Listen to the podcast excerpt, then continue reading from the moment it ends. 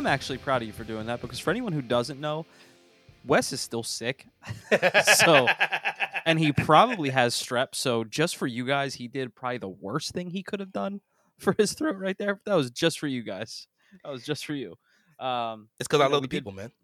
yeah, we did post on our socials last week that we were going to miss because he was feeling a little bit under the weather. Unfortunately, he's still under the weather, but well enough to crack out episode three. Wow. Apparently, I have a apparently I have a throat injury too. I've just had it since puberty, and yes, I said puberty. Fucking right, you did. Fucking right, you did. Yeah, I might be the only son of a person in. Philly whose voice cracks that's like over ten. Oh my god, dude, I Uh, love, I fucking love every second of it though. Yeah, it's never gonna go away. You're killing me, man. I love it though. But we are going to start off this week. eh, It's a little bit of a somber note, but we're going to start off with the Phillies because their season is over. So we're just going to get a lot of stuff out of the way there. But you know, it um, we Look- should be proud of where we got, and we that's what I was going to say. You know what I mean? Like, so, um, the way that I'm looking at it, to be completely honest with you, is the fact that this is a team that, in the first month of the of the season, fired the coach. You know what I mean? You, you, you fired the manager. Joe Girardi's gone, Girardi. and huh? I thought you said Geraldo. No, no, no, no, no, no. I- No, I said Girardi. Gerard. Oh, you did? Okay, my Yeah.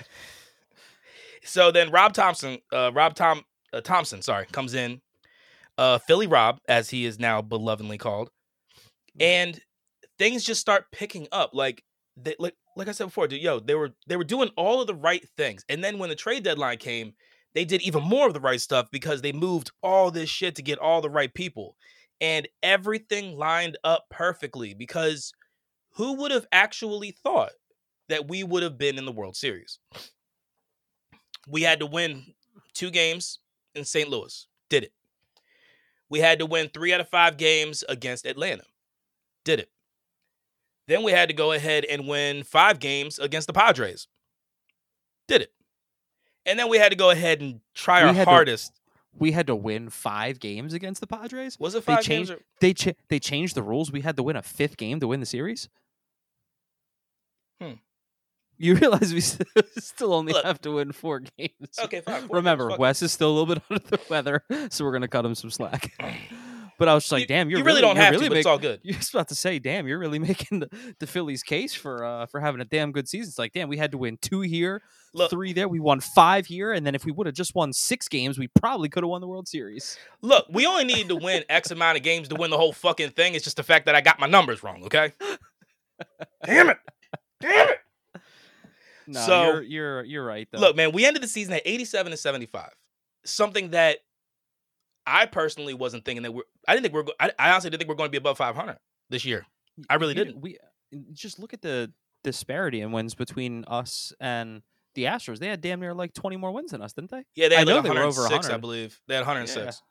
Yeah, so so they were up there, and you know, we should also throw this out there before we continue with the Phillies coverage. We don't necessarily. This is not something that we cover, but it is pertinent information because Philadelphia, to my knowledge, for all the wrong reasons, did become the very first sports city to lose two major championships in the same day.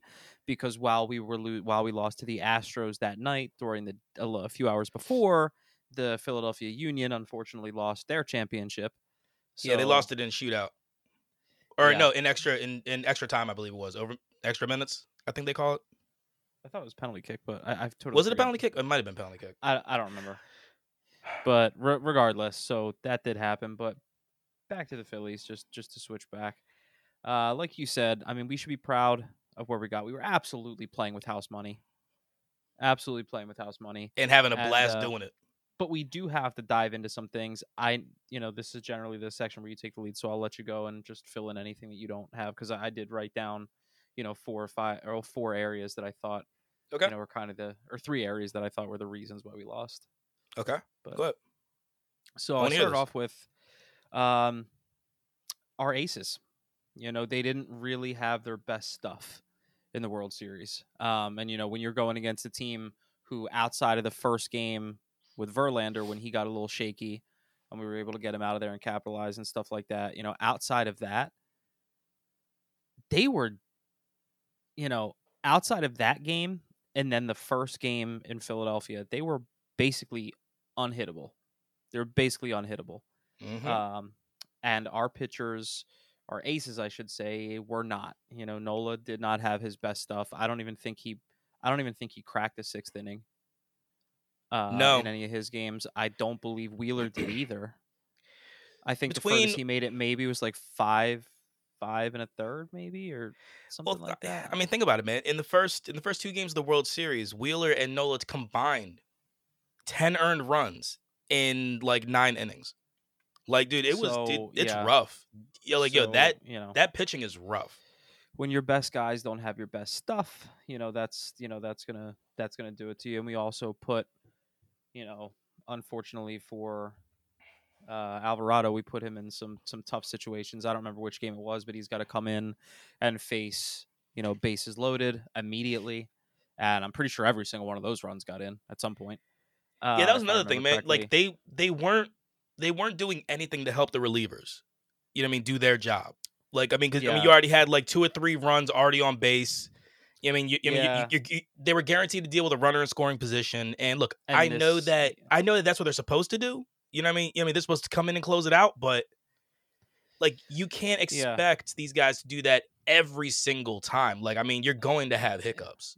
Yeah, and it does tie in with with one of the other points that I have, which is we, um, especially in uh in game five, but also in game six, we um we stranded too many people on base. We we left so many, you know, where whereas they didn't. You know, we had you know they had their bases loaded opportunity. I forget which game it was. They brought it wasn't a grand slam, but they brought every single one of them home. You know, that's an that was an important time, and then you know Yeah, they in small game- balled the shit out of it. and then in and then in game six, you know, Alvarado gets thrown into another shitty situation. Not as shitty. He didn't come into face bases loaded, but I do believe there was somebody on first and second, only one out, and statistically, their best hitter. He hadn't been doing great in that series, but he is still their best hitter, always dangerous. And he, I'm pretty sure that was a first pitch shot, right? Yeah, and it was a three run homer. Three three run homer. And then, like I said, you had us in game five. I think we left six on base, I believe, six or seven I'm not Um, surprised. you know, including, you know, we had bases loaded once, I believe. I know, you know, Hoskins let that go. And then also, you know, this was the hardest for me because while I say we were playing with house money, and we were, and should still be proud of how far they got, and I am, I think we both are, it's not always about whether you lose or win, it's how you lose. And this is where it's tough because the main reason that people were picking against us and nobody thought when we, we would make it to the World Series is because of our defense and our pitching at times. So that's why people kept picking against us. The reason we got as far as we did is because of the explosiveness of our bats.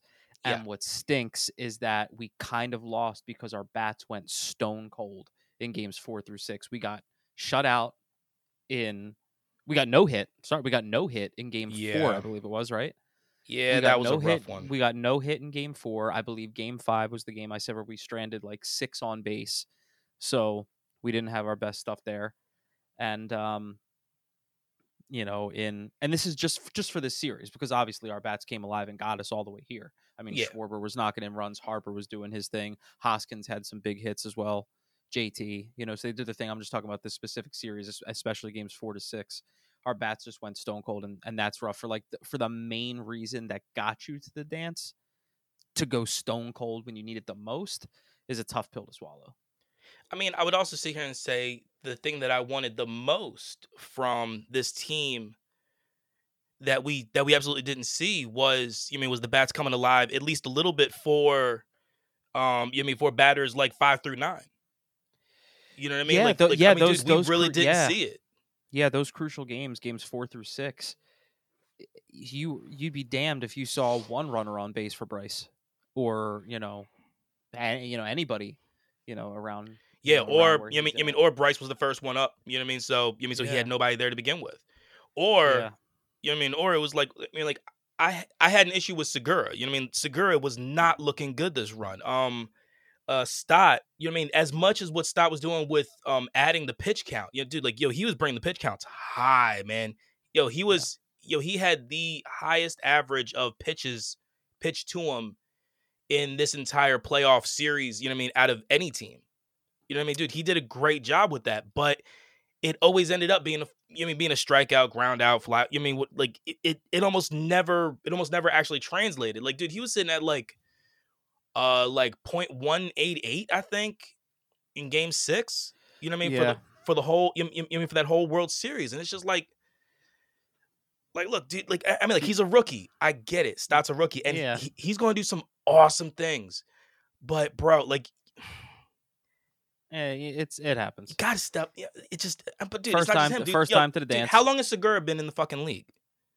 Dude, his bat went fucking cold as shit, dude. Yo, yo, dude, his dude, his bat was more frozen than fucking God of War Ragnarok, man. Come on, this is more frozen than Elsa. But um and he couldn't let it go. no he couldn't. But uh so yeah, do, do you you have anything else to add or are you ready to enter the strike zone? Um, nah. So, look, I am more than proud of this team for you Yeah. mean for what we saw. They net like as much as it looked like we were never really out of any of the games. You know what I mean? We we we always we always had the opportunity to come back, and that was one of the great things about this team. Well, mi- I mean, When- minus game 4 when we Well- were no hit because we couldn't touch a fucking thing. Well, yeah, but I mean, like, dude, like, dude, everything else though, like every other game, we Yeah. were one hundred percent in. Like, yo, we let up five, we hit five. You know what I'm saying? Like, yo, dude, every Yeah. time we were just like, They bam, didn't bam, bam, a- bam. they didn't go. They didn't go down without a fight. They were just outmatched by a, a, a better squad that did the you know the right things at the right time. Yeah, absolutely. So But um, all right, man, let's go. Strike zone. Give it to right, me. let's enter the strike zone. So, what specific players do you think need to be better next year? Everyone can always be better, but is there anybody in particular that you think you really need to see a lot more, or really needs to put some work in in the offseason to come back and, you know, either atone for a, you know, a Well, first things first, showing it's or- got to be Nola. Aaron Nola has to. He yo, he has to have um retribution. Because for the last few seasons, he's been on and off. You know what I mean? His, I mean, his like, dude, his ERAs just keep on going up and down, up and down. Like, yo, he's like, he's not Mm. showing that he's the ace that we all thought he would be when he first got here. So Nola's definitely one of those guys. Um, Realmuto, I fully expect him to just continue on this trajectory because what he's doing, he's he's gonna he's gonna end up making himself the best catcher that the Phillies have ever had, and that is with us. That is with uh, with like you and I witnessing Chooch. the best catcher that the Phillies ever had with Carlos Ruiz. Yeah. Yeah. So, but um, no, and then the bullpen, dude. The bullpen has it has to be different. It has to be different Um, because, I'm dude, actually- y- yo, yo, throughout the season, throughout the whole season, the bullpen has always been up in the air. That has always been the biggest thing to go ahead and say. "Uh, I mean, yo, dude, we're up by four. That we only need two outs. dude, especially Well, we got the you look at bullpen. especially when you look at a bullpen like Houston, where Yeah, this like in which they had like one of like- ours. they're like one of the yeah right? They're like one of the very few teams in the league that like once you get to their bullpen the game gets tougher.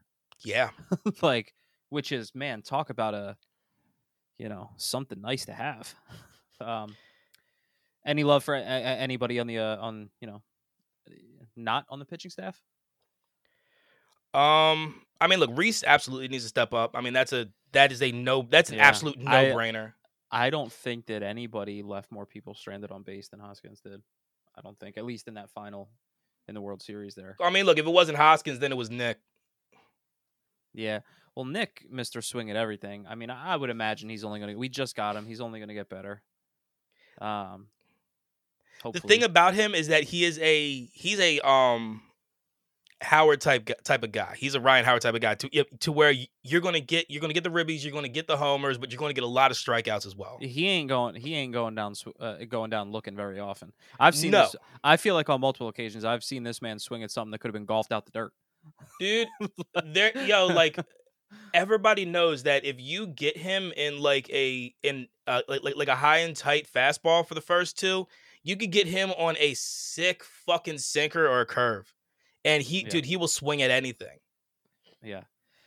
And uh, last question. So, what changes, if any, do you think need to be made for us to get back to the dance and be on the winning side of it next year? Do you think we you think we could just run it back, with who No. we got and everybody improve, or do you think that we No. need to make some changes? No, we have to make changes. Um, there's the I forget what the guys. Obviously, it always depends on who's available, but Well, yeah, I mean, I I mean, look, I mean, there's the shortstop from the Dodgers into you mean that um that Harper has been talking to. You mean it's one of his buddies. So if if he comes here, then that would put Stott out of a position. But maybe we can move Stott somewhere else because dude, Stott's tall. You know, I mean, he's tall, he's lanky. You know, I mean, we, we might be able to throw him over over at, at uh, first base. You know, what I mean, on days we want to give Rhys off. You know what I'm saying? Something like that. But um, yeah. if- in There- between there's him, also a there's also a first baseman that's been linked to us, I believe. I just forget from where. I would have to oh, I haven't seen now. anything about that. I mean, like, so I know that we look. We just picked up two pitchers from the Giants off of waivers, Yeah. um, and we just put five guys on um on straight up exchange waivers. Basically, meaning that if you don't take them, that I mean, them they're either free agency or you mean or just or it's just like all right, man, almost nothing to take them from you. Yeah. But um, no, look, man, Philly Rob, he's look, he he did all the right things. The team is behind him. They they fully he's definitely he's they definitely fully- the job. Oh yeah, hundred percent. They fully embrace what you, you mean what he's telling them. So, um, I mean, I'm not like it's it's one of those like things where we gotta trust the process. We gotta trust it faster. You know what I'm saying? Like, Yeah. you, you mean, you mean that's what I feel like we need to be faster with with trusting the process on this one. Yeah. So yeah, All right. So off which one the we go to now? and on to the yeah, because there's there's really no look ahead for uh No, right Phillies, now we are just looking ahead to the offseason. So yeah, right now we are currently sitting at the Phillies jumping down to a 40 man roster, and then from there they're going to go ahead and start. I think working a few more people, um, and then we just have to wait until late February, early March, to where we're going to start getting spring training. Yeah. All right, so yeah, off the diamond, and let's get on to the ice. The orange and black sits at seven, six, and three, fifth in the Metro right now, and um, that you know them coming back to earth, like we talked about, or coming back to the earth that you know that we expected them to be, uh, seems to be happening. Their recent games. Um, now again, we we had a week off, so I'm not going to cover every single game because that's that'd be a whole lot of shit to cover. So I'm just going to stick with the. More I mean, honestly, games, dude, but- it wasn't really like like I mean, it wasn't that greatest of a thing for us anyway. No, but either way, I I don't want to just talk about something when it's good and not when it's bad. But anyway, so out of the four recent games, all losses. Um, yeah, that felt great to say. Uh, you know, and really only good things to talk about in one of them, and that's the loss that they had. Was it last night or the night before? I want to say it was last night. Uh, five four in overtime to the Uh, Blue, Blue Jackets. Jackets. Uh, you know, we were down. You know, we were down two nothing and then we came back and tied it up, I believe. And then we were down four two. We came back and tied it up four four. So like they they showed fight, and you know they got themselves back in the game, and you know just an ill advised play in overtime, and send send the Blue Jackets on a you know three on one the other way, and that's all she wrote there. And then it was just you know the other three games are basically three shellackings: five one to the Stars, four one to the Senators, uh, and five two to the Blue Jackets. And uh, go figure, Giroux picks up his what was it, his thousandth point, I think, against us. Or Not only did that he have up? a one thousandth game with the Flyers, now he gets his thousandth point against the Flyers, and is is that what it was? I'm not I'm not mistaken. you you could be correct. I might have to look at that, but actually, um, oh no, I think he ne- I think he netted his 300th goal against us. I believe oh Jesus, is what is what I'm thinking it was. that's awesome. Um, Not. Either either either way, yeah, it's not anything that we want going on right now. But you know, no, not at all. You know, Torts has his work cut out for him. Did you hear his uh his uh mid game interview last night during last night's game? No, I didn't. I didn't get. I As didn't the get a chance to. the John Tortorella I know and love, man. So you know how the coaches, you know, have that one like quick interview from behind the bench, like during the first Mhm. period. Um, it sounded like it, it might have been Boosh that was interviewing. I'm not really sure, but anyway, they asked them. You know, they said, you know, you guys are down two nothing early. You know, what do you think about the way you guys are playing so far? And he just said, we suck. We haven't done anything good up to this point. We haven't forechecked or nothing. And then they were like, what would you like to see out of your team? He goes, forecheck. And then the guy just then just and then the guy and then the guy just gets the hint and he's just like, All right, thanks for your time. Torts is like, Thanks, coach. Thanks, and coach. Then, and that, that that's it. Like that was some typical uh like I don't know if you've heard a lot of uh he's got like a little Gregg Popovich in him. Gregg Popovich is like one of the greatest interviews you will get in basketball. The head coach of the Spurs. He just like I've seen like you can always tell when he doesn't want to do it, and like so I like so uh you know what went wrong and what went wrong in this first half. Well, they scored more than we did. What would you like to see more in the second half? We score we more. score than more than them. yeah, like he is one of the greatest interviews, and that, that was like his his Popovich moment. But you know, it just seems like the Flyers are just coming down to earth a little bit. I mean, you know, they got off to They got off to an You know, amazing fucking they start. got they got off to a, a great start, and you know, like I said, we're very very young. Um, you know, a lot of guys, you know, fighting for minutes, fighting for position. Torts is still trying to figure out who's gonna, you know, who's who's really in it for the long haul and who isn't. So there's a lot of things that they're trying to figure out. But yeah, none of none of the games were were really great. Um, you look ahead a little bit, and um, right off the hop, it doesn't get any easier. Our first game, we are at the Bruins, at the 14 and two Boston Bruins. Uh, and then we are at the Canadiens, eight seven and one, and the seven six and two Flames. So you know maybe you can you know, you know, it's it's gonna. Does it have to be Boston? It's, it's gonna have to be Boston? Like like for real, we got to deal with Boston. I said, it's it's gonna be Ugh. it's going to be a tough season. Um, I I would imagine. Uh, TK, you know, some players are are you know surprising me though. TK is is leading the way in everything for us thus far. He's leading us in in goals, assists, points, the the whole nine. Yo, I'll Um, tell you this, man. I do apologize. No, go ahead. TK is like he's been he he's he's looking a lot like uh Laughton right now. Like he is Well, flying. you notice dude. him. Yeah, you Oh, notice. him. He's God, yeah. there. dude. That fucking fight that he got into. Um, I think it was when they were playing against the Senators No, uh, in talk- Philly. Oh, okay. I thought you were talking about when he got jumped like five different times when we were playing the Maple Leafs. Oh no to no fight no no no no no no no yo dude he threw like two haymakers on this dude and put him fucking down like Yeah. yo that dude that shit Yeah. was so awesome Yeah, and there then we just absolutely got the shit kicked out of us for the rest of the game but there are there are some players that have been you know been impressing me. He's like I said, TK has been playing well. Zack MacEwen has been playing well. He really love that kid. responded. He got he got sent down uh, a few games into the season and got brought back up, and and he's you know he's been doing the damn thing. Uh, Tippett Tippett is getting better every game. He's getting more and more. i'm hearing his name a lot and i and he's- and i'm enjoying that because dude yo he's he spends a lot of time getting in front of the net and you know what i mean and sitting in that uh sitting in that danny b spot Yeah, like we've we've got some you know we've got some fun pieces moving forward. It's just you know you got to see you know what you can add to it. You know as the as we get past this season where we finish because this is a very very deep draft yeah coming up. So you you are going to get a player of of substance. Um, fucking better Shit. yeah, but um, yeah, that's that's what The scary thing about those- guys. It is the scary thing about those deep drafts though is that you have a lot of people have a misconception of how deep sometimes they really are you can't you, drafts you know drafts like this you you can't swing and miss i mean there's you can look back at the last 5 to 6 flyers drafts and see the players that were still on the board versus the players that we took and and see how different things would be now i don't last year was a big one i remember cer- how pissed you were yeah. Now there's certain, you know, there's certain, you know, there's certain years that you can't really blame them because the player they picked would have been everyone's consensus pick. Like the the year we got Nolan Patrick, he was the consensus one or two pick, no matter what. That that's who people were going to take. Yeah. Um, didn't pan out, is what it is. But there have been some swings and misses. So, you know, you can't you can't do that in, in a year like this. But yeah, it's um. That's what I got for the fly guys. Hasn't been a great, Alright. uh, great week and a half. so i do have a question I, I do i think it's time for us to do a little shootout Hit me with your best shot.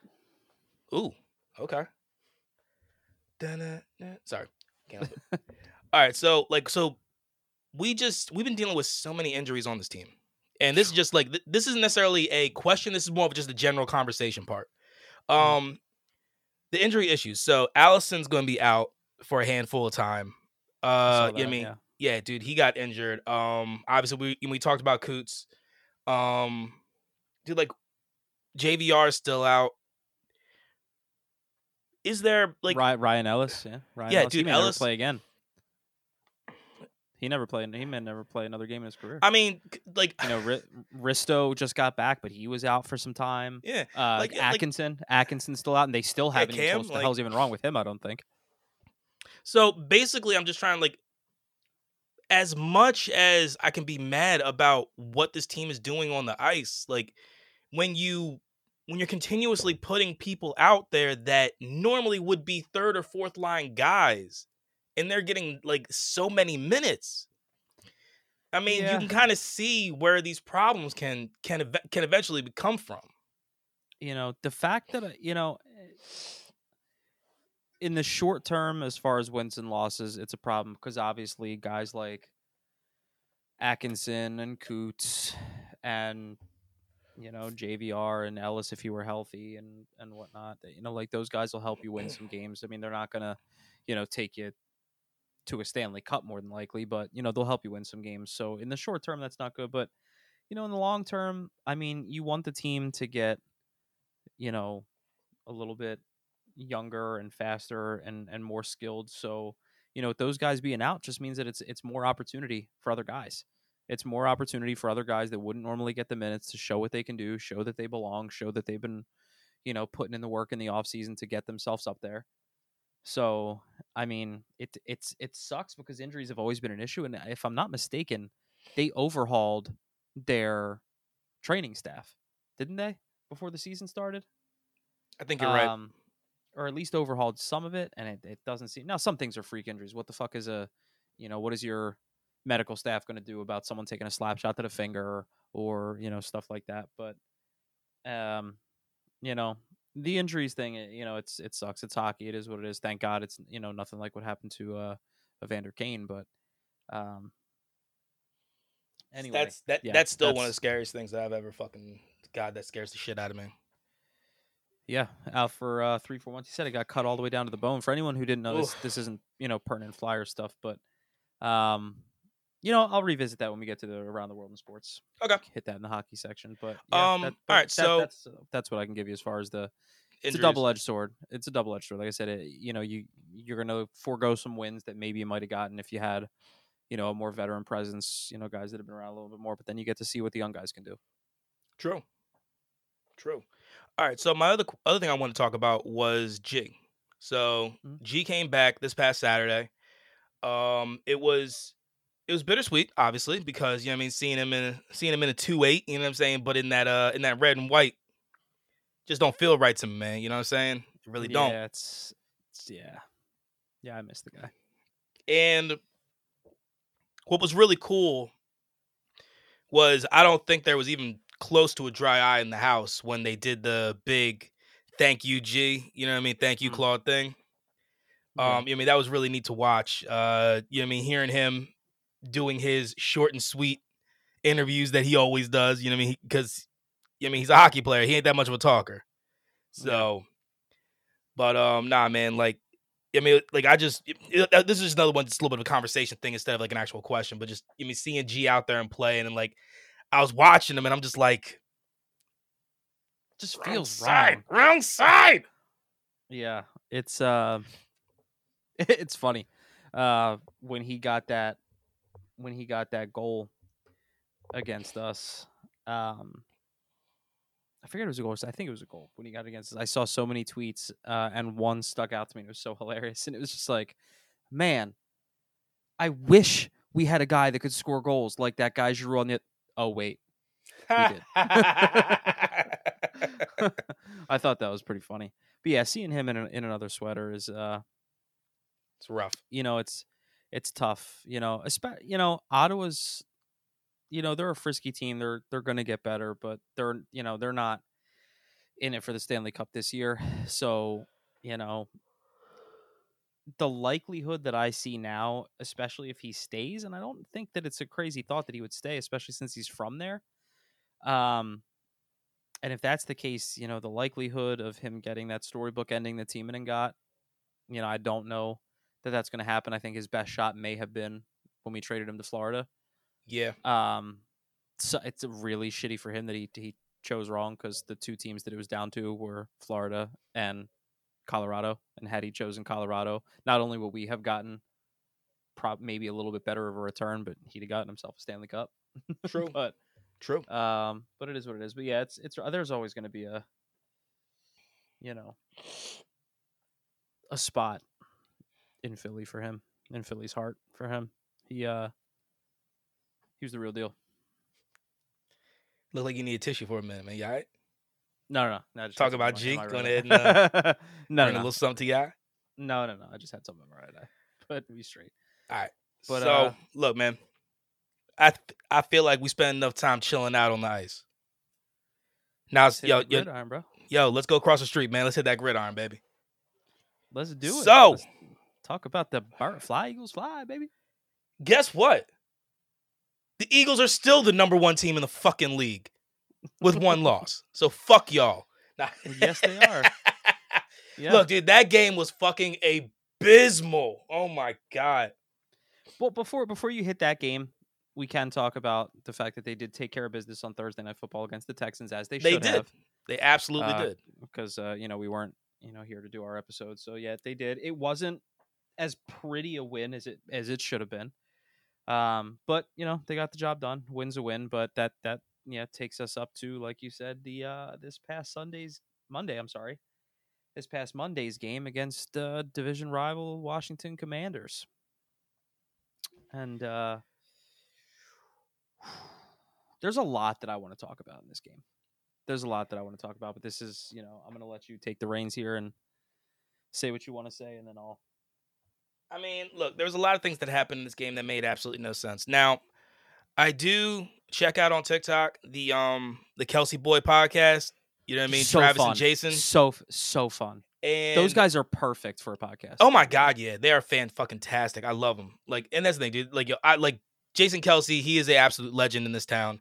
And you know what I mean, dude, his brother is just as passionate. Like, so when he won in Kansas City, I'm like, look, yo, good for you, man. Yo, do you?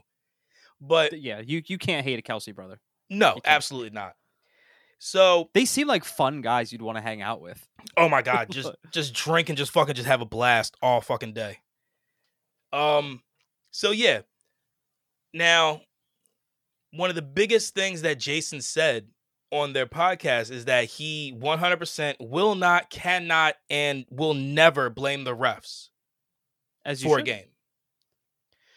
Now, there were a handful of calls that seemed like they were directly in front of these referees that apparently they became I mean blurry visioned on for some reason or another. You mean that's I mean that's at least my thought. One of those being, you know I mean, towards the end of the game with Dallas Goedert, you know I mean, he got an obvious fucking face mask. That was about an egregious a call as you can possibly miss in a big spot in a game. Now, before we continue down this road, because while of course people are going to listen to this that are from Philadelphia and rep Philly sports, there are people that are not going to, and I do not want this to come off as a oh typical Philly fan blaming everybody but their own team for why they lost the game, No. blaming the refs. yada, No, no, no, no. not That's not what I was saying. it is. I'm not. I know. I just don't want people to pick up on that and think that that we're trying to like excuse anything else. But it does play a major role. Do that face mask call? Do I think that that cheated us out of a win? No. Do I think it cheated us out of a chance at a win given where the game was? Yes. Is that does that call have anything to do with why we were down 23 to 21 in the first place? Not remotely.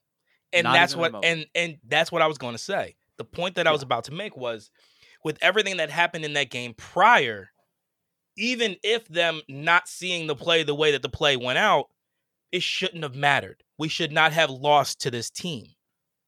There Yeah. is nothing about this team that we should have lost to.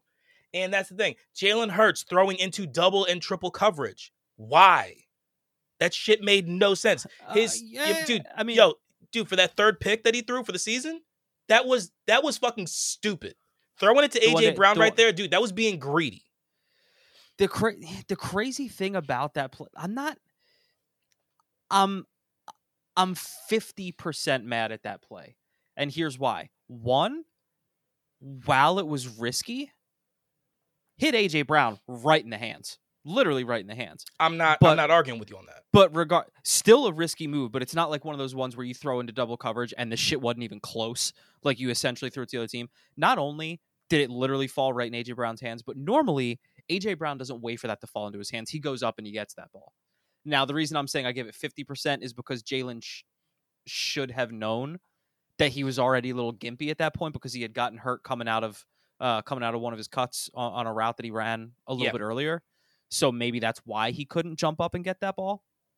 Well, So dude, yo, it was one of those you know. over the shoulder, just dropping the bucket type plays. You know what I mean? I mean, it, dude, it wasn't a play to where it was a comeback and AJ was like going to jump for the high ball. You know what I mean? It was one of those. But the whole thing about it is that, like, so when Jalen was backing up, you know I mean, when he's doing his backdrop and he was looking down the field, he was trying to look the safety off to go the other direction. yeah, yeah. and it didn't didn't work. so the safety started drifting more towards AJ Brown. And when AJ, like when he actually threw the ball to AJ, that's when the safety had the perfect opportunity.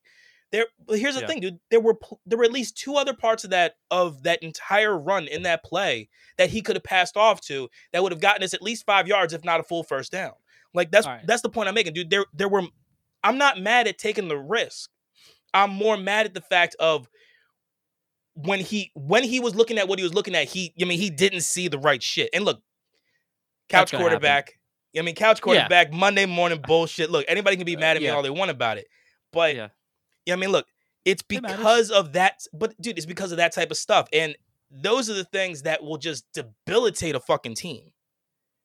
You know I mean, Yeah, in between so- that, and then um, and then also just dealing with just really bad call, uh, like sorry, not bad calls, just actually bad tackling. That was another huge issue with that game. We could there not was- tackle that yeah. fucking that, that that running back they have for shit.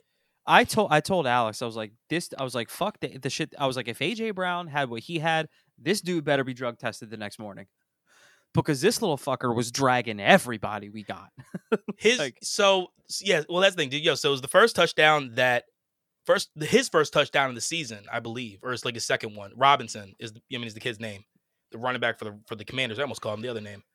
Um, like yo, he literally dragged like three linemen. I'm not talking about corners. I'm not talking about safeties. I'm talking about fucking linemen. Yo, he dragged linemen like three fucking yards. yeah so we'll we'll Like, circle how? back we'll circle back around to the to the zebras towards the end but let's yeah let's let's cover let's let's show the the objectiveness in us before we get there and like you said you brought up you know Jalen Hurts throwing in the double and triple no one's he'd tell you himself that wasn't his best game um, I, he, I, I'm not even going to remotely say that he's the reason we lost. There's, there's a culmination of a lot of things, but he didn't have his best game. Um, and a lot of unsure and just mental errors that you can't have at key moments. You know, you talk about uh, the the the fumble by Quez Watkins. Why why do you even why are you even going to the ground? If you just stay on your feet, that ball was so perfect. You're you're still running. You're in the end zone, bud.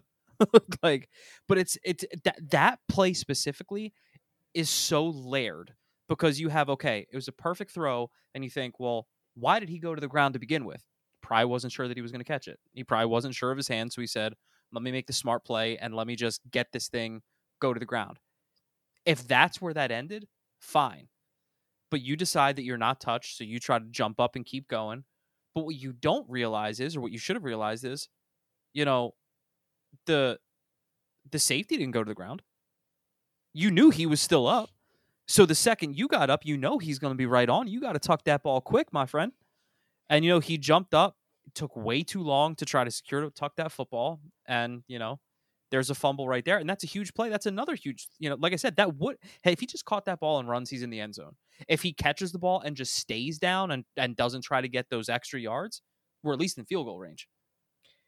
Yeah, but I mean, look, yo, So- dude, yo, yo, dude, he said it straight up. He said, like, yo, Quez said, and I quote, "I was trying to make the play. I know I didn't get touched, and I and I knew I had left him behind, so I just wanted to get up and get some extra yards." I mean, I mean, that's exactly what Watkins said. And look, I get it.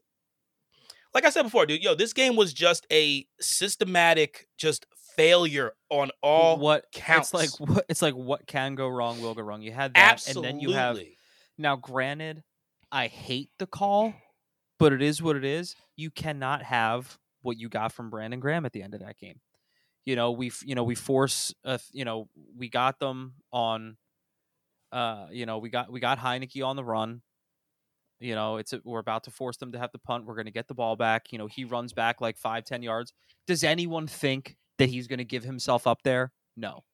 But regardless, he did. Brandon Graham's at that point was like five yards away, damn near, and still, you know, maybe he tried to let up a little bit at the end, but that's just a that's just a mental error that you can't have because that that effectively that effectively ended the game right there. For how many for how many times we shot ourselves in the foot to dig ourselves in a hole, we always had an opportunity to get ourselves out of it, and then a mental error just just fucked it up. Um, I mean, look, I'll be honest.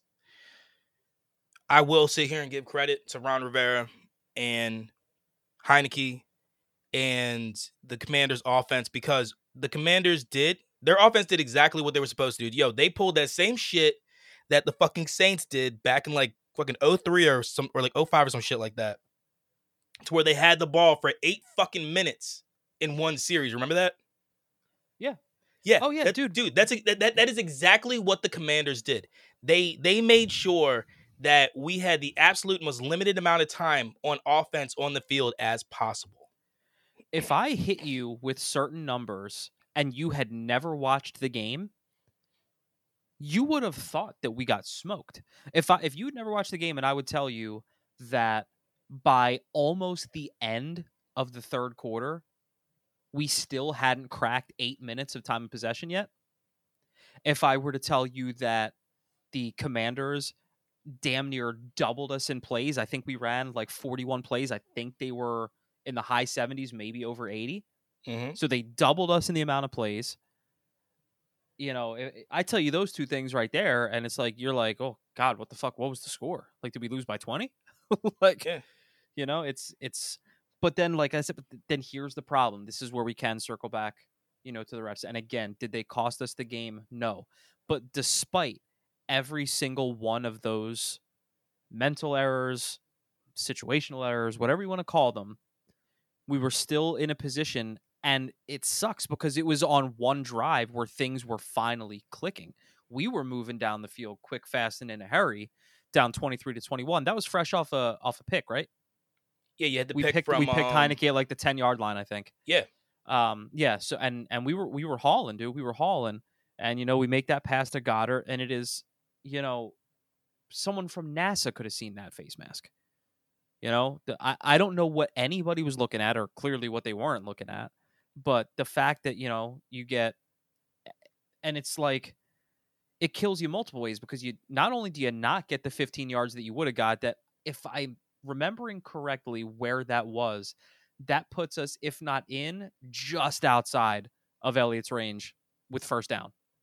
So you know you, you take that away but then you add to add insult to injury you fumble because of it Mhm. and he's hurt so like yeah, he's that, gonna be out for the next four weeks. so that one missed call gets a player hurt, turns the ball over, which I believe led to points for them, which really put the game kind of out of reach at that point. You know, and yeah, because it made it, it it made it a six point game, which was just an. I mean, it. I mean, it made it like not just just not as just a field goal. It- it's a it's a hell of a lot different from. It wasn't even a field goal to tie at that point. Like that was like a field goal to take the lead. Yeah. is what is Yeah. what you're marching towards. And you go from a field goal to take the lead to now you need a touchdown to take the lead. That's that's a big difference. Um, so you you know you got to get you got to get that call like you can't. There's a lot of calls they got to have right. And again, did that you know did that it screwed us out of a chance to win the game. It didn't screw us out of winning the game because there's no. one. I hate when people take it all the way down the road and act like, oh, you know, the ref screwed us out of a win. Yeah, okay, so say that play never happens. Is it guaranteed that we get in the end zone? No. Hell no. is it guaranteed? Is it guaranteed that Jake Elliott makes the field goal? No. no, But what is guaranteed is we had a shot at both that you took from us. so that's the shit that pisses me off is that we got robbed out No, of I got you, I got opportunity because. But uh, all right, I got on, some. Uh, yeah, I got some stuff for you. let's do it. Do it. So one of these you're gonna have to revisit because something from the last episode kind of came back to bite you in the ass a little bit because one of the things I asked you was what you thought, you know, or how big you thought the loss of Jordan Davis was going to be, and we thought that, you know, with the addition of Quinn, that it, you know, it w- you know, I mean, look, wouldn't see that much of a drop off. And boy, did we see the difference in not having that big boy in there to stop the run because they got whatever they wanted. yeah, and that's the thing, yo. With like Jordan Davis was one of those guys. You know I mean, one of them young, dude, and he's young, man. He's fucking rookie, and dude, he just what's he three hundred and sixty something pounds? He's a, he's a big 372, He's a I big- He's a big fella. He a big. yo, fella. he yo yo yo he is a big young bull. And that Yeah. yo, that motherfucker, yo, yo, he takes space. All right. He takes up a lot of space and it, it takes a lot of people to move that space.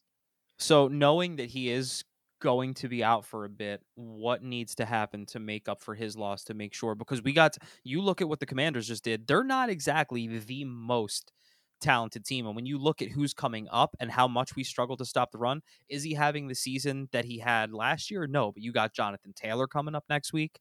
You've got Derrick Henry coming down the pipe. You're So like you got you got some guys coming. So what what needs to happen to you know to to not have a repeat of that? You know, I with- feel like the rotation needs to be Davis out. fresher. Rotation absolutely has to be fresher with the D line, number one. Um Quinn had Quinn's got to find his place. He he needs Yeah. to figure out he needs to figure out where he fits best.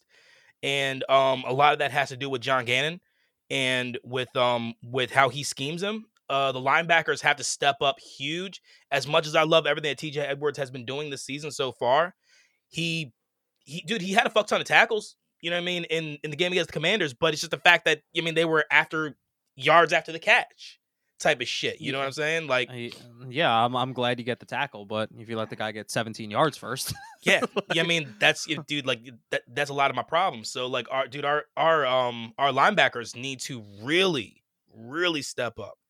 And like I said, dude, Gannon, Gannon, he he, needs to start pulling the trigger more on on blitzes.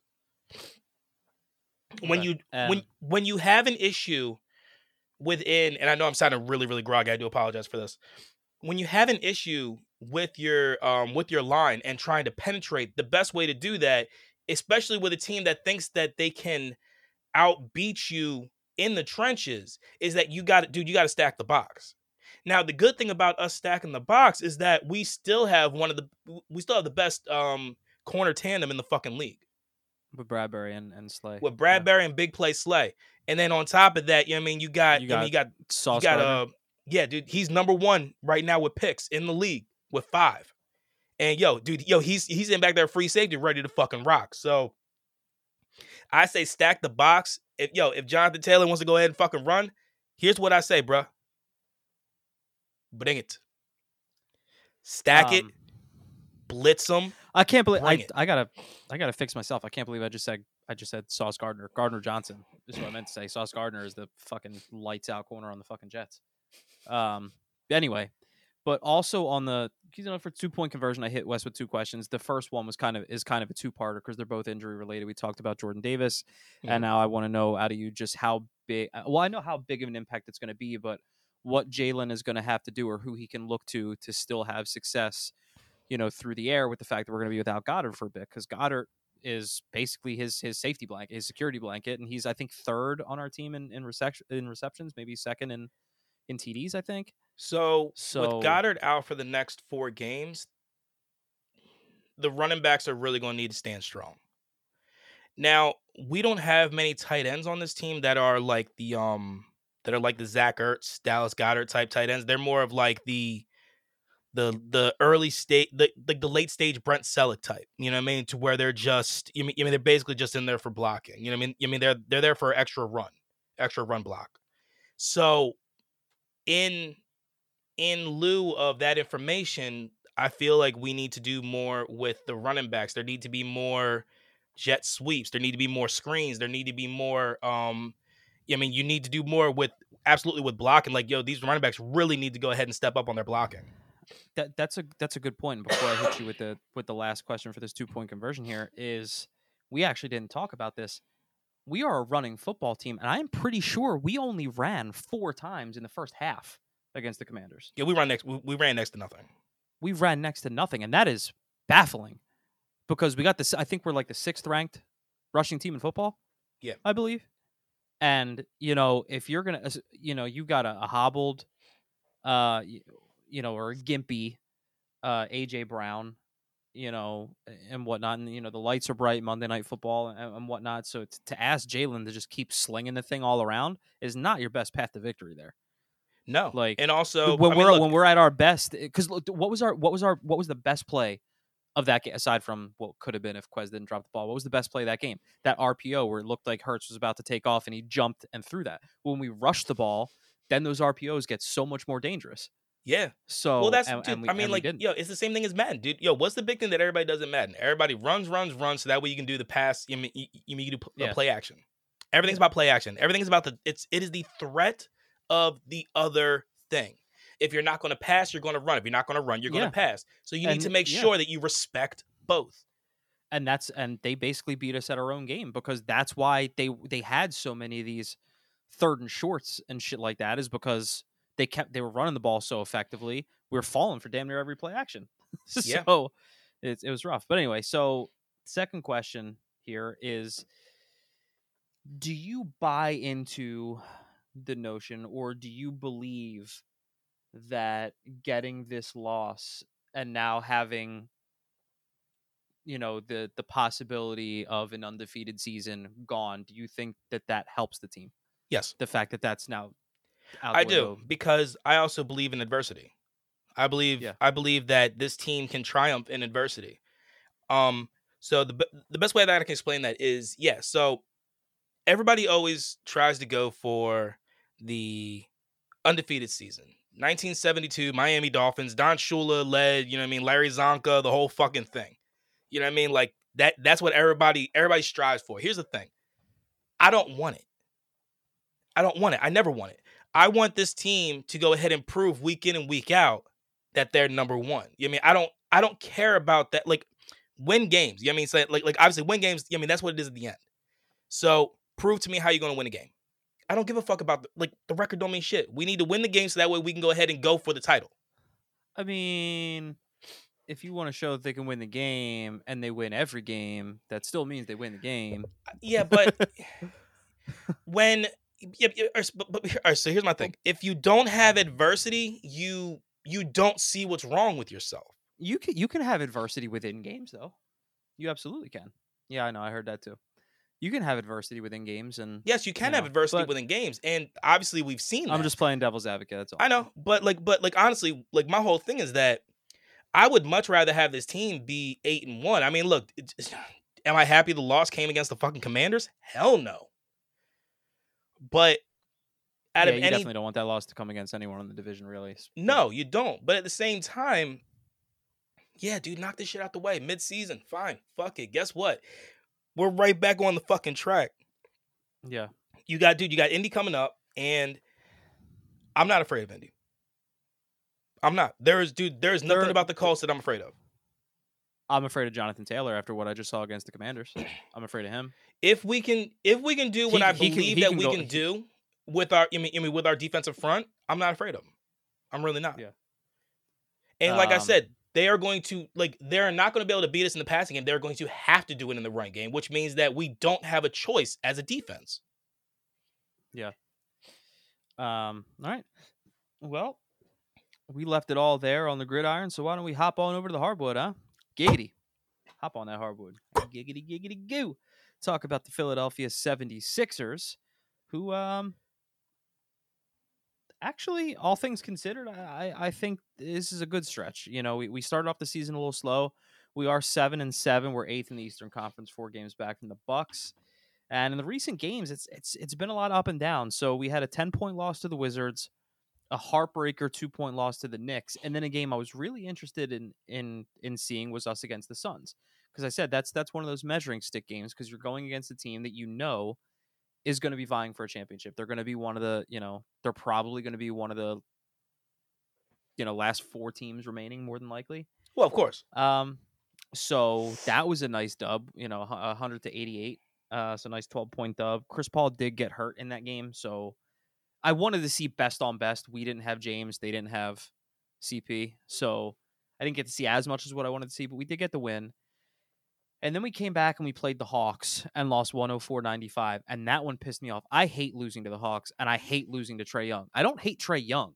I hate losing to him because he like Are you still surprised he has more hair than you? I don't know that he does. Like I feel like if I like I feel like if I actually grow mine out, we'd probably look the same, except for his probably- shit's just more curly. Yeah. He This man just goes into the wrong. barbershop. This man just goes into the barbershop with like one of those fucking books that just says, I'll take numbers one through eight. Like, yeah. This right? little spiral on his fucking top of his head. Yeah. It's like when you get your hair cut, like the hair that falls on the floor. Mm. It's oh like yeah, that that's hair that yeah, fell yeah, on yeah, yeah. That's that what he hair- to his head. that hair that fell on the floor just like rolled up and just hopped on his head. But uh no, I'm not trying to be a dick though. Um uh, I do like Trae Young. I just I just hate losing to him because he's like he's a fucking he's a troll, man. So like it's always Yes. worse. He's got that Yes. ice tray shit. Fuck it drives me fucking nuts. Uh but he's a good player. But then we we come right back and we wax that ass 121 to 109 and this has that and that game was the start of what hopefully continues which is just the pure dominance of Joel Embiid uh, which is what you need when you have you don't you don't need him, you don't want him to have to be Superman when James is out but this is why you know this is what this is what you need when you're second best because James Harden is still our second best player Agreed. with him with him out, our best player needs to do that. Everyone needs to do more, but our best player needs to do that much more. Just like when Joe was out, James was doing a lot more. He was dropping thirty. He dropped like seventeen assists one game. He was doing his thing. So now Yeah. Joe's got to carry the load. And I believe this is what's impressive. So we played the Hawks and the Jazz back to back. So we played the Hawks, who just beat us, and then we play the Jazz the very next night. And the Jazz are number one in the West. And what do you get out of Joel Embiid?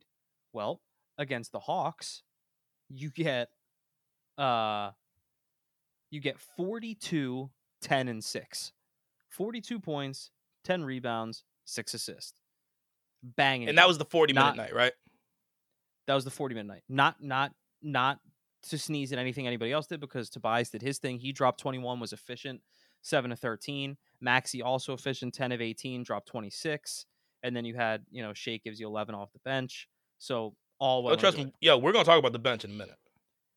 And then the very next game, we go up against the Utah Jazz, the best team in the West, confusing everybody because it makes no sense. They were starting this year to be in a rebuild because they want that seven foot four monster Victor Wembanyama in this year's because he's going to go first overall to somebody, and they wanted him. So they traded Donovan Mitchell. They trade Donovan Mitchell to Cleveland, get assets. They trade Rudy uh, Rudy Gobert uh, for I forget where the fuck they traded him, but they trade him for assets. So they have nobody, and here they are sitting atop the Western Conference right now, ten and five. Um, but we play them, and they, and they play well together. We play them, and Joel Embiid. Listen to this stat line because I'm gonna say this motherfucker once, and I ain't playing. Fifty nine points, eleven rebounds, eight assists, seven blocks in only thirty seven minutes. Woo! We are literally talking about this man being two assists and three blocks shy of a quadruple double Yeah, in less than 40 minutes. yeah. That is fucking bananas. And it's good because in 30 minutes, PJ Tucker didn't even attempt anything. So he was zero for zero from the field. Tobias had an off night, went four for 12, only gave you eight. Maxey had an off night, eight of 24. He gave you 18. I think he got to the line a bit, but he he was off. You got virtually nothing from the bench. Five from Niang, six from Melton, two from Milton, four from Trez. So if You only got 18. that- You only got 18 from the bench. The bench played 78 minutes, put it this and you way, only bro, got 18 points. we finished with 105 points, and Joe had 59. Yeah. We don't win that game without Joel Embiid. Oh hell no. Absolutely not. That that was bananas. We went four for 23 from three point range. That'll get you beat nine out of 10 nights. Nine out of 10 nights. Any night that he doesn't go for damn near 60 points, it's going to get you beat. But um, those were two damn good games, and I, and I hope to God he can continue. I do not expect him to drop 40 plus every night. I don't even expect him to drop 30 plus every night. I know he did. I know he averaged that last year, but doesn't mean it's going to happen again. But uh, you know, so we split the last six, three and three, but we are on a two game winning streak, and they were two quality wins. Like I said, we shellacked the Hawks, and then we beat the the best team out west. And uh, a look ahead, we've got you know we've got a hell of a game. We've got the ten and three Bucks, the the first the first place Bucks in our conference coming up. Then we have the Fucking Giannis again. Timberwolves then we have the six and eight Timberwolves, and then we have the game that has been circled on every Sixers fans calendar since before the fucking schedule, since as the day the schedule came out, and that is us welcoming the Brooklyn Nets and Ben Simmons back to the Wells Fargo Center. Can I say something that's just really, really funny?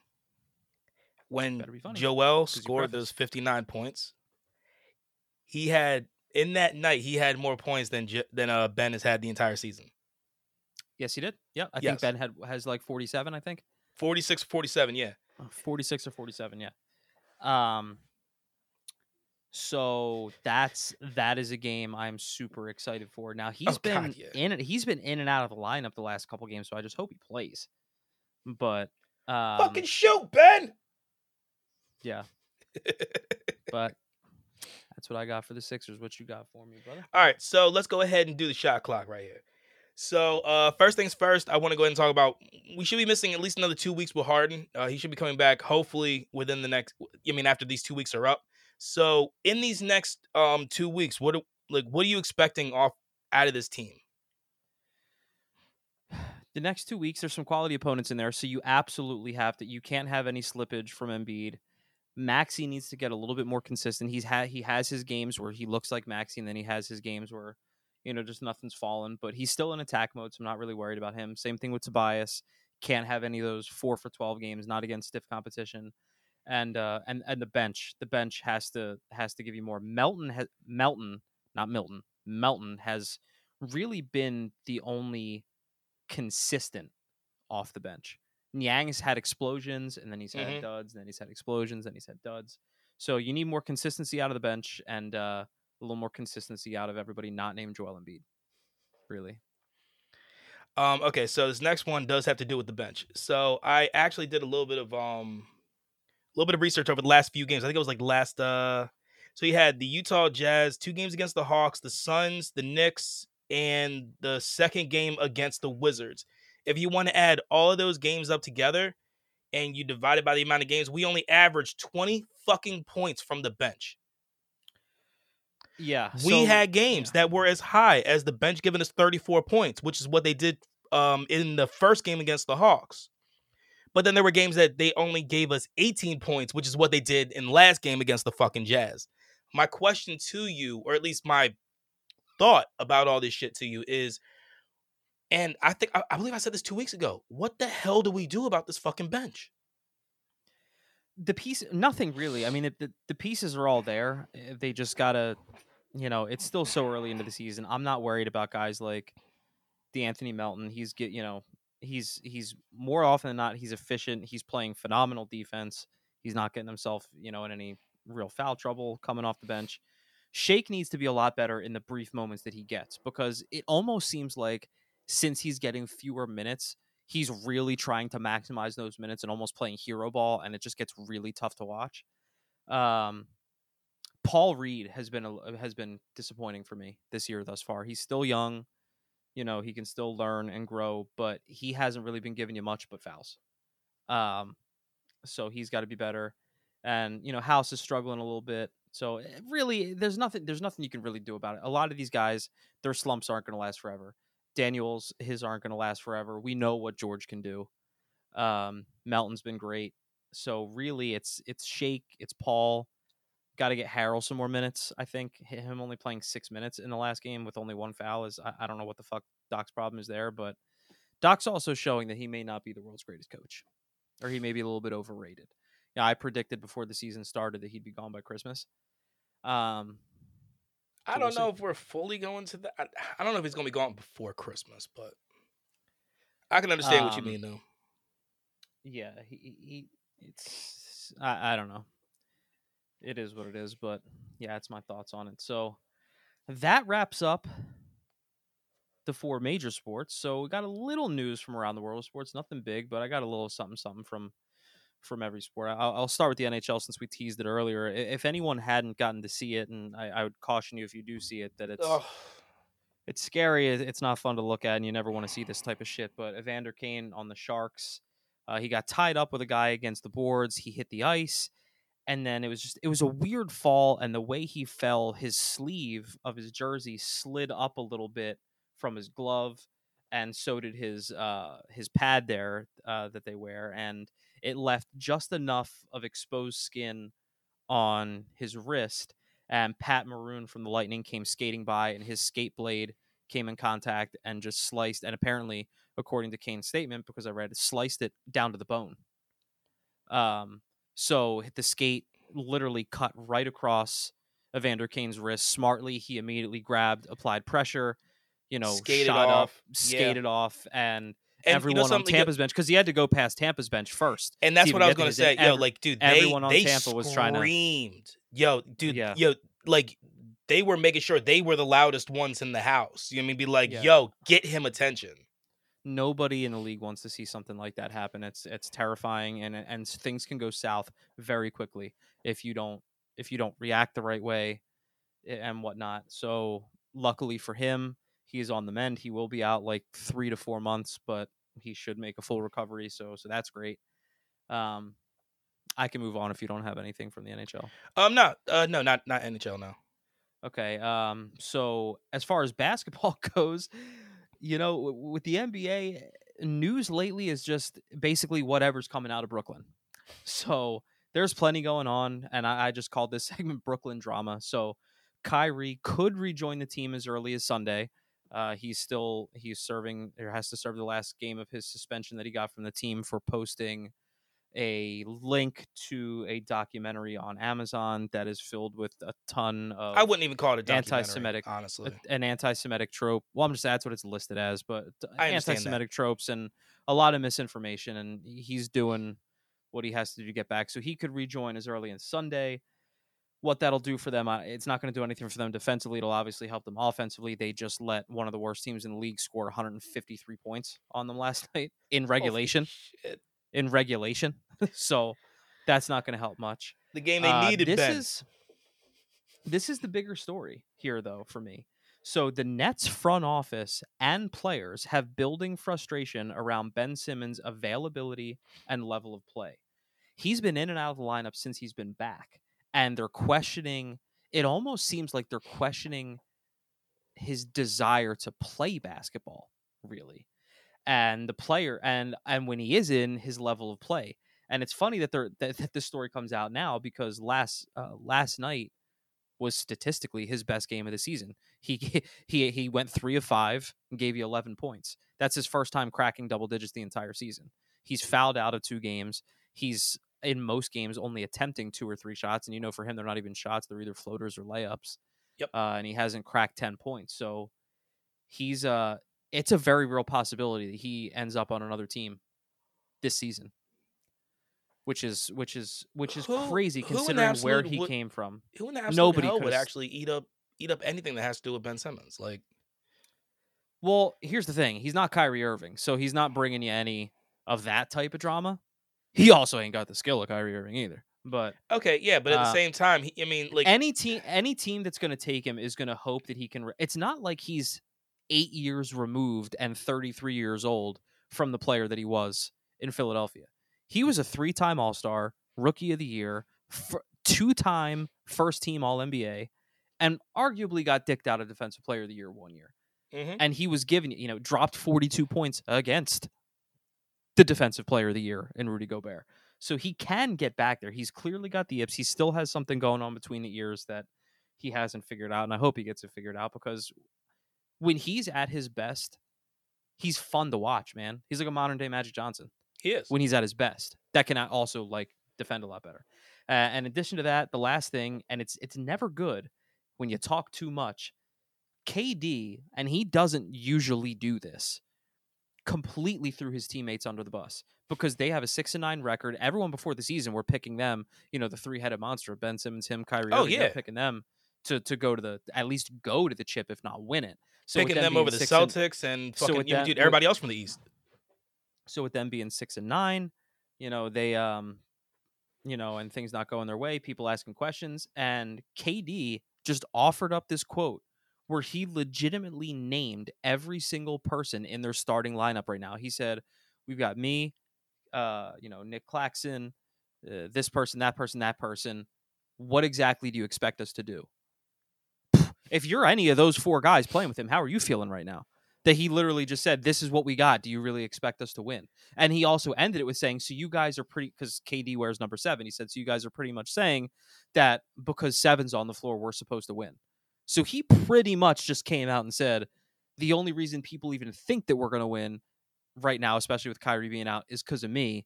This is who we have. What do you expect us to do? You can't do that."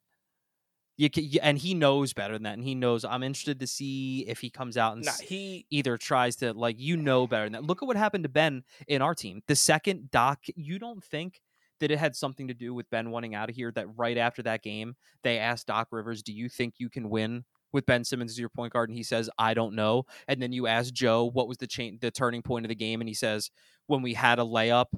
We don't take it, and we end up getting two free throws, and we miss one. Like your best player and your coach pretty much name you without naming you hmm to the media. You don't think that does something, and now you have a guy who did it didn't even do it without naming, physically named every single person in that starting rotation and said, "You expect us to win." That's a that's a that's one ugly. that is not what it- that's that's he's never been. Conf- he's a phenomenal basketball player, one of the best ever. He's going to go down as probably top ten, I, I would say, skill wise. Never will go down as as a leader, for sure. He's No, never been a shit like leader. he's and not everyone has to be a leader. That's fine. But uh, but yeah, so that's yeah, that's but, the news. Yeah, but you also need of- to. I mean, you also have to have enough of a mind to know when to shut your fucking mouth. Yeah, like that. That there's none. that was just that, that dude. That was just said. tempers just boiling over, and and him just being absolutely fed up with the situation. like I mean, that's what that can be was. mad. Like you can be mad, and you can be hundred percent right, but you can't say it. No, You can't say it. not that. at all. Not at all. You got to go out to battle with these guys. Yeah. And now, how much are they going to want to play with you?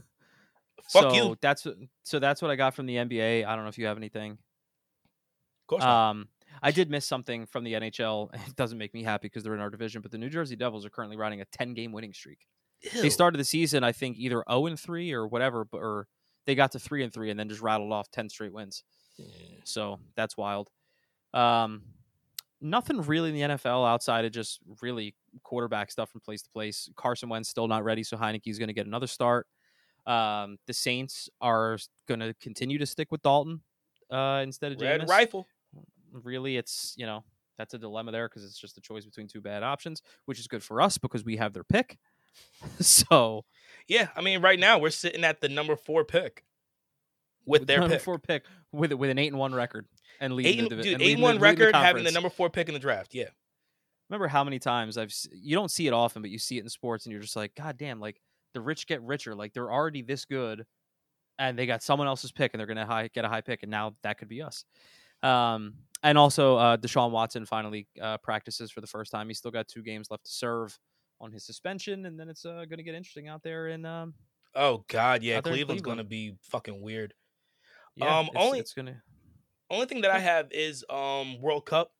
Uh, so the U.S. obviously, I mean, we have a young team going into the World Cup. First time we have a team going to the World Cup since uh the early twenty aughts, I believe. yeah. Um, and like the big thing about what they're doing right now is their logo. So I mean, you have obviously, I mean, saying USA, and then it has, I mean, looks looks like I mean, thirteen stripes, obviously for the flag or whatever the case may be.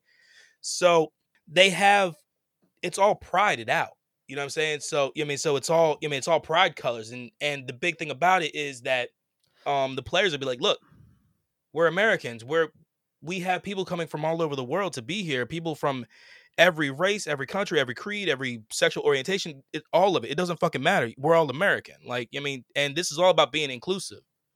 So this is why we're doing this. And yo, they're making a statement, especially in the World Cup, with the World Cup being in a place like Qatar, which is Qatar is one of those countries, you know what I mean, in the Arab world who have a very, very vile and disgusting way of looking at the LGBTQ community. Mhm. So I personally, I love this little, you know what I mean, sidekick, you know what I mean, fuck you thing.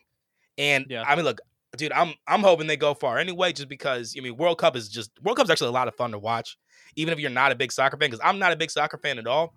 I love Yeah. the World Cup. I love the Women's Cup. Women's World Cup Yeah. is like some of the best soccer that I've ever watched in my life. So, but um, nah, man, that's Good. all I have. Oh, I'm glad you brought that up. And uh, no, nothing super duper major out of out of baseball yet. Uh, Rizzo did resign with the Yankees. Thank goodness it was a two horse race between them and Houston. So I'm just happy that Houston didn't add yet another weapon. but um, Let them stay with the Yankees all. so they can go ahead and choke choke on it. And uh, before we take you out, we are up to our hot take of the week. We do have to revisit the last ones. I came a little closer this time, but unfortunately, my last hot take of the week did not go well because I predicted that the Brooklyn Nets would get their uh, 10th loss before they got their fifth win, which did not happen because they are sitting at 6 and 9. They could very well be 6 and 10. I'd only be a game off, but I was still wrong. So I'm now 0 and 2 uh, on the hot take of the week. And I am also 0 and 2. On I don't hot remember what yours was. Mine was the Union winning the championship. Oh, yeah, you fucked up. Oh yeah. Um, all right, and new hot take of the week, and I am ready. And this one is, and I've been dancing around. So I started in football. I went to basketball last week. This week I am doing hockey. Uh, and I have the, and I'm picking our team. I have the Flyers upsetting the 14 and two Bruins in Boston. I just think that the, I just think it's a real possibility that Boston could overlook us because they are 14 and 2. We are having all sorts of struggles and injuries. So I feel like this is a game where even though they hate us, they could overlook us, think that all they need to do is just show up and they'll win. Um, so I think that the Flyers will upset the the 14 and 2 Bruins. Nice. Um, I haven't really thought about this much, but uh, I I mean, look, I'm gonna I'm gonna stick with the Eagles because you know, I mean, obviously, football is much more of my much more of my forte. But um, look, the Eagles are going to be playing against the Indianapolis Colts uh this Sunday coming up, and I feel like we are like the defense needs to show a lot in this game. So my my wild prediction is that we are going to the deep the deep the, the rushing defense is going to allow under 75 yards. Under 75 yards rushing Under 75 yards rushing total. to Jonathan Taylor. Total. To- total. The entire team. So a team with Jonathan Taylor who can go off for 200 on his own, we're going to hold him to under 75. Yep. Well, that's as hot a take as you can get. See what you, see what you did to me? You just knocked me back to being 11 again. But all right. But yeah, man, that's I what I got. it. Cause look, dude, yo, I dude, I said it two weeks ago. I was terrified of this Commanders game being. Oh, well, no, I I think I said the Houston game was going to be the um The trap game. the trap game. It ended Because you up being we'd be looking forward to the. Yeah. yeah Commanders y- Monday yeah, night. Not even yeah, thinking about this fucking yeah. Thursday night bullshit. Yeah. So nah, dude, no. Now with the Commanders, look, that was absolutely the trap game. We got it done. We got it out the way. We're still eight and one. We're still number one in the league, number three in the power rankings. Let's fucking go. I mean, I don't disagree with that excitement. So let me just tell you where you can reach out to us and uh, give us your thoughts and opinions. You can get, uh, you can email us at phillygrit7 at gmail.com. You can also find us on Twitter at Philly Grit Seven or on Instagram, Philly Grit Seven. Uh, those are the best places to reach us. We do not have a Facebook. We will not have a Facebook. And uh, yeah, so so those are the three that we're going to be rocking with. So yeah, please, you know, drop by, let us let us know, give us some of your hot takes of the week. Let us know if there's anything that we that we missed that you wanted us to cover, or you know anything like that. And, And we'll I sure look, do so. I do I do appreciate everybody sticking with me with the way that my voice sounds and my congestion and me battling this bullshit that I got that I'm going on right now. So try my best to go ahead and give y'all that nice, sweet, sultry voice you're used to. We'll we'll we'll be back there soon, friends. I promise. Yeah, you don't. But until then, Andy, stay gritty, baby. let's stay gritty, y'all. Be good, man. Love you, Philly.